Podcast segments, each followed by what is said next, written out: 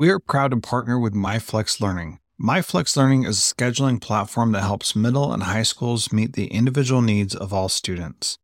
Students can easily create and manage time for flex blocks, win time, activity periods, RTI, counselor and teacher appointments, and so much more. Even my favorite, Synergy Time. And with its built in accountability tool and reporting features, MyFlex Learning solves your challenges around getting kids where they need to be and understanding how flex time is spent. Make flex time work for you. Visit myflexlearning.com slash BE to learn more and receive $500 off your first year. That's myflexlearning.com slash BE. This B Podcast Network show is presented by IXL.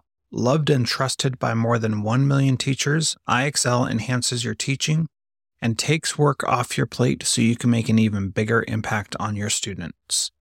IXL delivers personalized learning across a comprehensive pre K 12 curriculum, including math, language arts, science, and social studies, and helps you assess student performance through actionable, real time insights. Strengthen daily instruction, close knowledge gaps quickly, and set every student up for success. Want to bring IXL to your school? Learn more at ixl.com slash BE. That's ixl.com slash BE.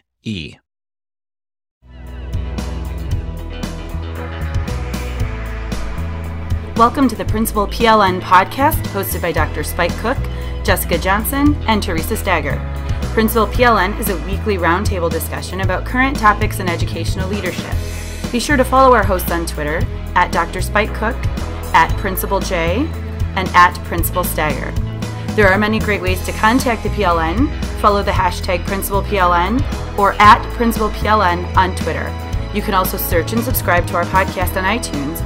All links can be found online at principalpln.com. It's got a roaster, a fryer, a fryer. I got a fryer. Oh, we used to. My my brother, my brother loves cooking our turkeys, and he they bought a fryer once. I'm gonna give you a huge, huge heads up. Number one, keep it very far away from your house. Uh, it said to put it on the kitchen counter. I would put it outside if you can, or in the garage. Just a heads up. And number two, do not make sure there are no ice crystals on that turkey. Okay. You're gonna get burned. It's gonna hurt. Okay. Yeah, just We're heads up. excited to make donuts the following day using it. Ooh. Yeah, with the turkey juice. I was just Well, thinking. no, I think we would change it out, Spike. Oh. Not into turkey donuts. I bet you could make Hey. stuffing in there though with the turkey juice. Fried stuffing. We Fried might be onto something, you guys. This might need to be on the podcast. It's on. We're live. oh, awesome. Oh. But we're not recording, right? No, we are. We are. Oh, I can take it out if we need to, though. All right. That's such a random button- conversation. I hit the button because we were starting, and then we talked about fryers, and then I thought it was important. We're good. We can take it out. We can edit. All right. Okay. We're good. Hi, everybody. Welcome to the Principal PLN. We have no topic this week. It's It ketchup and hodgepodge. Yeah, ketchup. up. Um, It's a potpourri episode. the potpourri episode. So, you know, um, Jessica was just talking in the pre-show about she just got a new turkey fryer. I know you're all excited. I am. She's gonna send us all a sample. Possibilities of what I can do with a fryer. If you tweet Jess, um, if you tweet her a uh, uh, the link to your address, she'll send you a sample. But if You know what I think we should start? turkey sample. I think anyone who's listening to this, please make sure to take a picture of yourself with your turkey fryer and hashtag Principal PLN, and Jessica will send you, I don't know, a, a tweet back, maybe with a little turkey uh, icon in it, because she is so excited. And you can also give her recipes because she is excited about I this. don't know what to do with the turkey fryer. Yeah, and all the new things that she can do after she uses it for the turkey. Yeah. Do you know what, Theresa? Do you know what I would do? I would make uh, donuts the next day. The turkey juice. Oh, we're just excited. No, my husband was watching an infomercial and is trying to give me the sell on why we should get a turkey fryer because we always do Thanksgiving at my house and he's always wanted it in a fryer. I'm like, what the heck else would we use it for? And he's like, we can make donuts. I'm like, I love that. okay. You can make pizza rolls, deep fry. You can deep fry anything. You can deep fry Twinkies. Yeah. Those are amazing. deep fry. Especially oh. those of you Yes. Those of you who are out in the Midwest, they do. Yeah. In Michigan, we deep fry everything, and there's it's like you can buy them at the at the ballparks. Like there's there's one specifically in Grand Rapids, Fifth Third Ballpark. It's like the, the like the double or triple A team for the Tigers, and they have deep fried. They deep fry Snickers. So I've been working on getting healthier. Not gonna help. I don't know that anything you're gonna cook in your deep fryer Okay, is gonna make you healthier. oh gosh. Well, you know what? I just saw on eBay. There's a deep fried uh, iPhone 6 that I was thinking about putting a bid on. oh my god. Uh, so, what have uh, you guys been up to? so yeah, what have you been up to, Theresa? oh, drinking my coffee. no. Oh, and she's got her cup too. Mine's at Ew. I pulled it out today. My Good. Mine's Um, at school. Thanks to Chris Nesi for awesome at Mr. Nesi on Twitter for our awesome logos. Um, I have been uh, well. This last week we spent two days cooking our Thanksgiving feast with our students. So on Wednesday, um, I was downstairs with four other volunteers, and we spent all day cooking 10 turkeys, ch- 10 23 pound turkeys. Um, and homemade stuffing, homemade sweet potatoes, um, homemade cranberry sauce. The kids made pumpkin squares. We brought all the kids down, and they did different parts of the stuffing and the pumpkin squares. And then we were there till about 10 o'clock Wednesday night, finishing everything up. And then on Thursday, we served our entire school. Uh, we have like about 40 parent volunteers that come in, and they and we all sit down together. And the kindergarten and first grade make placemats. It's adorable, and um, we all have Thanksgiving together. And then for I am now batting a thousand on this. Two out of two, the health department inspector showed up for our yearly uh, health department inspection at the exact same time as the beginning of our Thanksgiving. I think that they're on to where to get good food. he doesn't eat it. Oh, see, you know what? Ours also notoriously shows up when there's something different going on and there's extra food in the kitchen that is not normally there and it shouldn't be there, but we need to put it somewhere. It always happens to us too. Yeah, he's he shows up and then the the fridge is always running high because we have 10 warm turkeys in it. And uh, you know, there's always there are extra people in there and it's just it's a disaster. So it I mean, it ends up being fine. We passed the inspection, everything's good, but it's just it's an annoyance because then the people who are in the kitchen, we don't get to go out and see the kids enjoying it because we're babysitting the health inspector. So, and he's a very nice man, don't get me wrong, but he needs to find another time to come. Yeah. So that's what we've been doing. It was a great week. What about you guys? Jess? Oh man, well I have been sick for two weeks. That's why we didn't podcast last week. Um, I'm still sick, uh, which has been fun. Um, I think one one major thing was has been working with my staff on rolling out um, the need for us to uh, directly teach academic vocabulary. Um, so that's something that we've been working on um, using Marzano's six steps of teaching vocabulary. And we started out with a list of um, words for the Smarter Balance test, which sounds like test preppy, you know, test drill, whatever. But they're they're good words. There's not a single word on there that you'd be like, my kids shouldn't know this. Um, so that's something we've been working on. But I have to share a cute little story. Um, I was going to do a formal observation in one of my reading interventionists rooms, and um, it, it, I don't get in those rooms very often because usually they're working with like one or two students, and it's very intrusive to like come Yeah. in. They like stop what they're doing, and every time I do, the kids get nervous and think that I'm watching them. Um, and so my teacher told one of the students, like, Mrs. Johnson is going to be here in a couple days to observe. She's just watching me. The next day, he came to school all dressed up in a cute little vest and everything for me to observe, and it was the wrong day. So it was so cute. It was so cute. So I had to go and find him and tell him how handsome he looked. And then the next day he tried to wear it again, but his mom said she wouldn't let him because it was dirty. But it was just super sweet that he was dressing up all fancy because of me.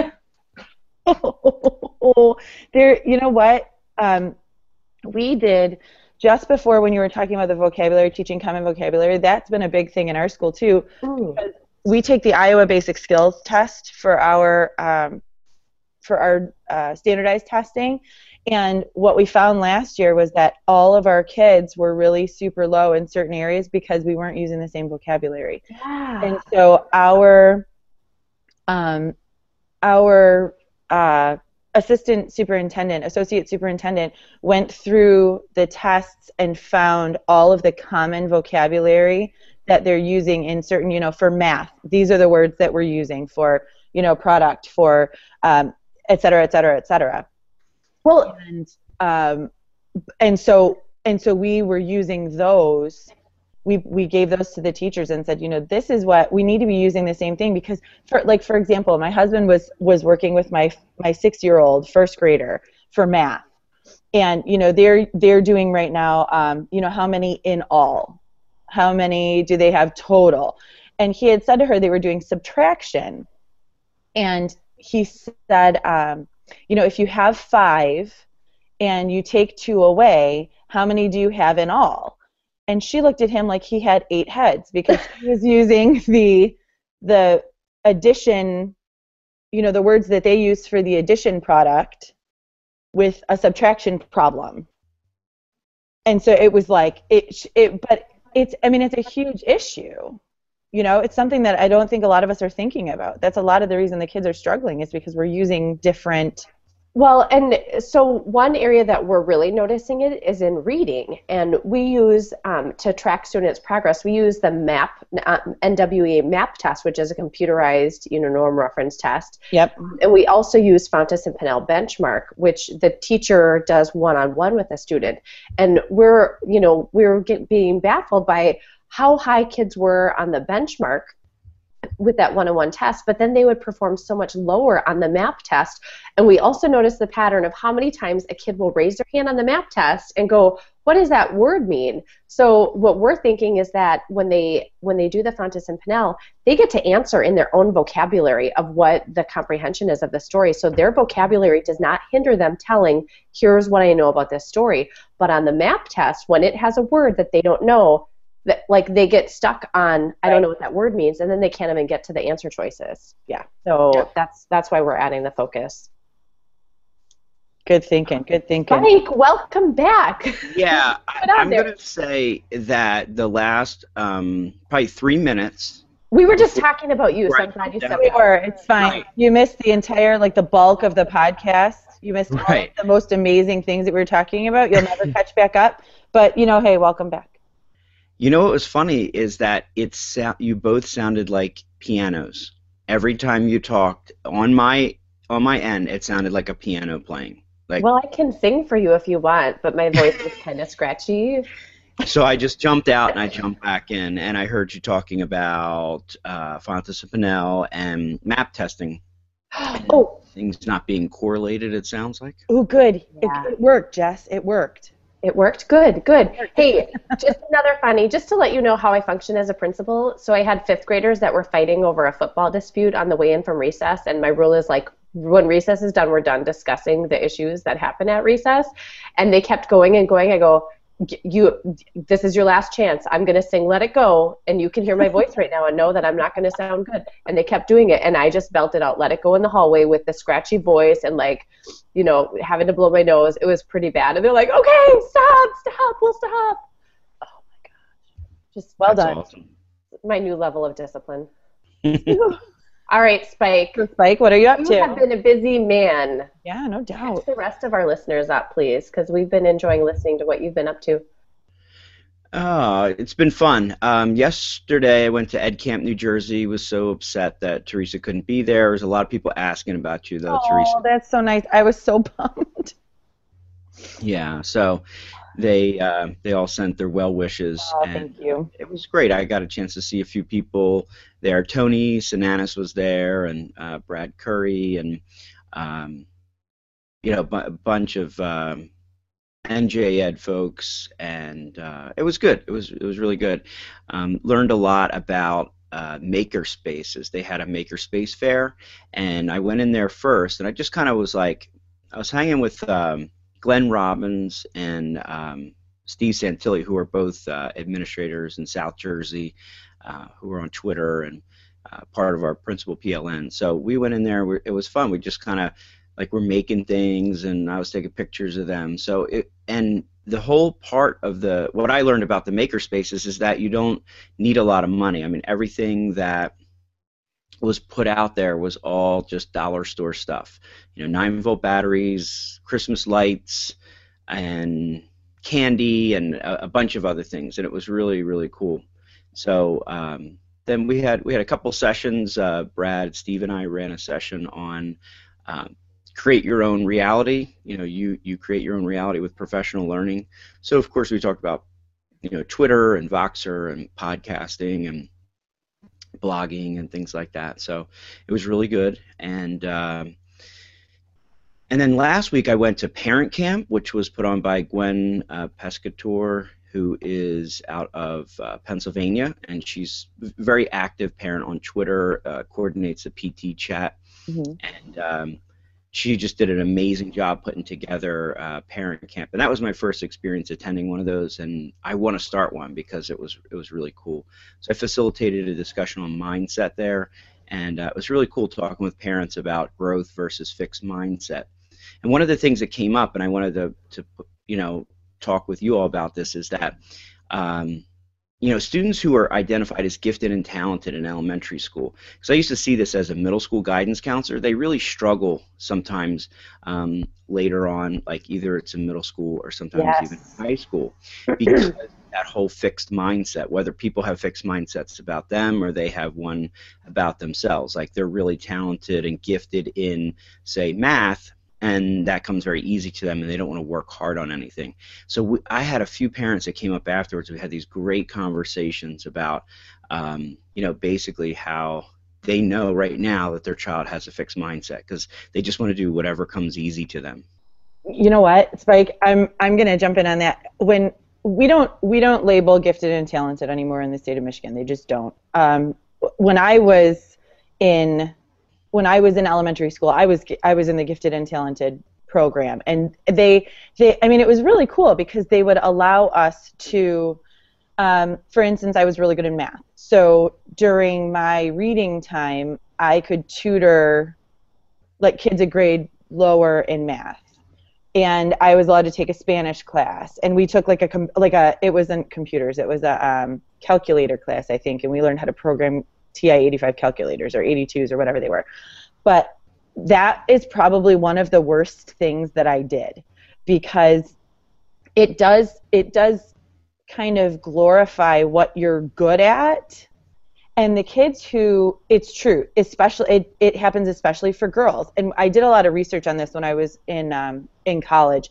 It happens a lot with the girls who are good in science and math in elementary school because mm-hmm. then they get into middle school and they hit this block and they just they stop trying and they don't like it because now not only is it not easy but it's hard. Right. And it was something that they were good at before that now is a struggle, so they just mm-hmm. move away from it. And that is a lot of why people think now that there aren't a lot of girls and women in math and science fields because of this this gifted intent. And you know, it's things too like they it, this is this is this topic hits home. So I'm glad that you that you grabbed it. But it's yeah. things like they'll say a lot of things like um when you're talking to a child and you're talking to a boy and he does something really good and you're like oh way to go. Like great job. You're so um, you're so awesome or something like that. But with the girls people are like oh you're so smart.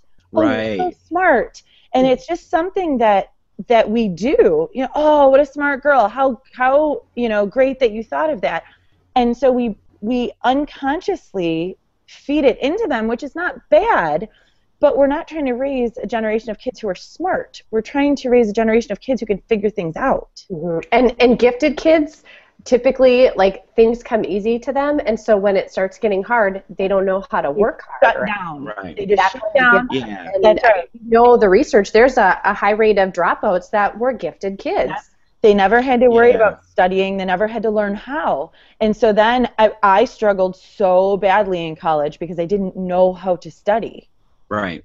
Yeah, we talked about this, and in fact, it was interesting because Gwen was telling me yesterday that the conversation in this session, you know, just continued on because the new principal was there. Joe Mazza used to be the principal, and there's a new principal there, and she was there just, you know, kind of learning about parent camp, and landed in my session, and then it hit home about not as a principal but as a parent, and uh, so they have a lot of good, good, discussions going on. And I just got the information from you know from reading uh, Mindset, and I'm was just kind of toying around the, with the idea because I'm going to present it at EduCon as a as a conversation and a discussion. So what what it hit me like a ton of bricks though even as i was talking about it because as a middle school guidance counselor i i don't i can't tell you how many parents and students i met with w- that were in that same thing that you just described where they were they, they just they, they were awesome in elementary school they were gifted they were you know scoring off the charts and then small little things like homework classwork things that uh, a typical middle school would start to um, require of them they really struggled with. And the one thing that you said uh, in some of the research that I was doing for this really struck a chord as well, Theresa, because what we end up doing is we praise the outcome instead of the process. Mm-hmm. So, and I had just done a blog about that because I didn't even realize it. You know, by saying to someone, "You're so smart at math," you're just praising the outcome. You're not praising the the hard work and effort and determination that goes in. And the other thing that I thought was interesting, one of the parents who who didn't realize it, but now she kind of came to this revelation that she's been fighting the growth and fixed mindset in her child, and it's all through the violin. The kid is brilliant in math. Kid, you know, excels in math, and she's tried the violin and she hated it and she wanted to give up and the mother wouldn't let her give up. And i was like symbolically what you're saying to her it's not really about the violin. Right. it's about doing something and knowing that you're going to have to you know have hard work and determination to be good at it. And i'm you know and a couple of the other parents were like yeah i, I got to stop letting my kids quit things that don't come easy to them yeah it, it's it's that whole um it's that whole the push of of making them work for something and understand that not everything is going to come easy and mm-hmm. that's okay. You know that was part of i had some conversations with parents about the genius hour that we're doing at school because we've we've um, implemented it for the whole school in on a um, our spanish we couldn't find a spanish teacher and so we said you know this is will this will be the perfect way to do it. So we have a teacher who's running it and every class has it for 40 minutes a week so awesome. the, yeah, it's great. And they're doing what the teacher's doing is she's having them do a different project every so often. So it's like they're doing they're trying to break it into like 10 week segments for the quarters, but if it runs over, it runs over. If it's under, it's under. And the parents were like, "Well, how are you grading that?" You know, just just to understand how it's going to be assessed. And I said, "They're doing a journal every week.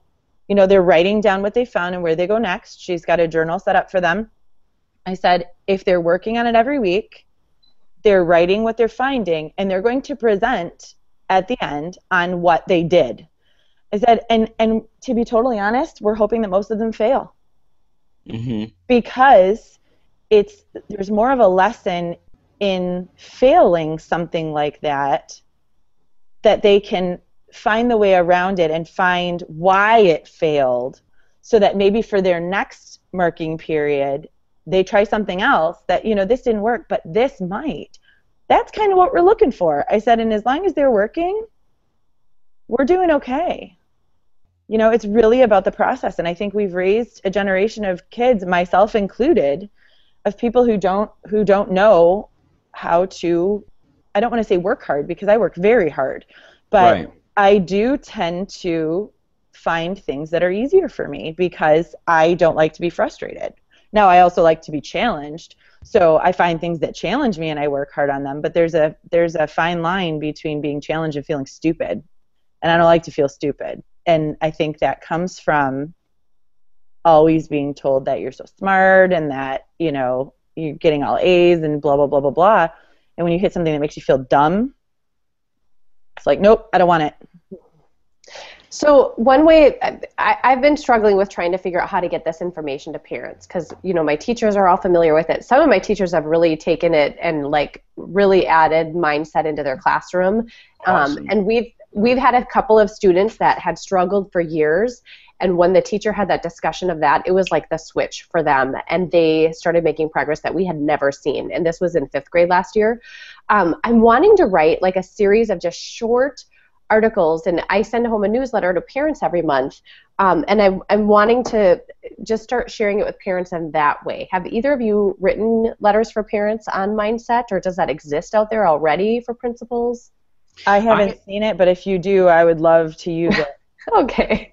I mean, you could check out. I I'll send you the link to the uh, praise the process, not or yeah, praise the process, not the outcome. Okay. Um, and I found a couple of things. You know, what like I said when I was doing the research for this, so I can send that to you. And I think I think you're right. I think if teachers are having this discussion, that's awesome because teachers need to be modeling that. You know, that failure piece, uh, Theresa, is so important. And also, like you said, Jess, if if the teachers can kind of get ahead of this, because 10 years ago people weren't talking about the, you know, what right. the fixed mindset is, then we could help another generation to to understand what it is about hard work. Um, you know, our third grade teachers, and I think Genius, I'm not saying Genius Hour is the the end all be all, but I, I think it's really helped in providing that opportunity for all kids. Mm-hmm. And um, for instance, like our third graders, uh, our third grade teachers are doing a Genius Hour themselves, which I think is important for teachers to do, and then also in their classes. And I went in the other day and I saw this flyer and it said, you know, because their whole theme is space, and they said, you know, Houston, Houston, we have a problem we had oh, to I saw that. That was cool. Yeah, we had to abort mission. We failed, um, but we're not going to give up. And basically, they were asking the parents for more um, newspapers and tape and stuff like that. And uh, I thought that was brilliant. Yeah, so I blogged about it. And uh, one of the parents took that flyer to the local newspaper, showed them that the newspaper was ecstatic about it, and gave them like stacks and stacks of newspapers. So we have plenty of newspapers now. But the whole thing that I followed up with the two teachers on was like that was so awesome because that's what you have to model that you know that we're going to fail at this, and it wasn't like a grade or anything like that. It was just about, oh, it didn't work. Now what are we right. going to do to improve yep. it? How to fix it.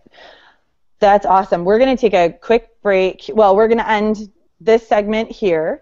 And uh, if you're watching live, we're going to take a quick break. And uh, then we'll come back and we'll start. Uh, but since this is the end of a podcast, this is the end of a podcast. Say, right. Principal PLN out. Thanks for sharing in the learning with us today.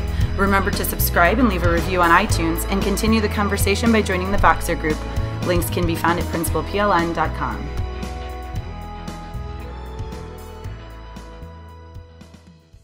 There are lots of solutions out there for giving students what they need when they need it. But when do they actually do all those things? You need flexible time.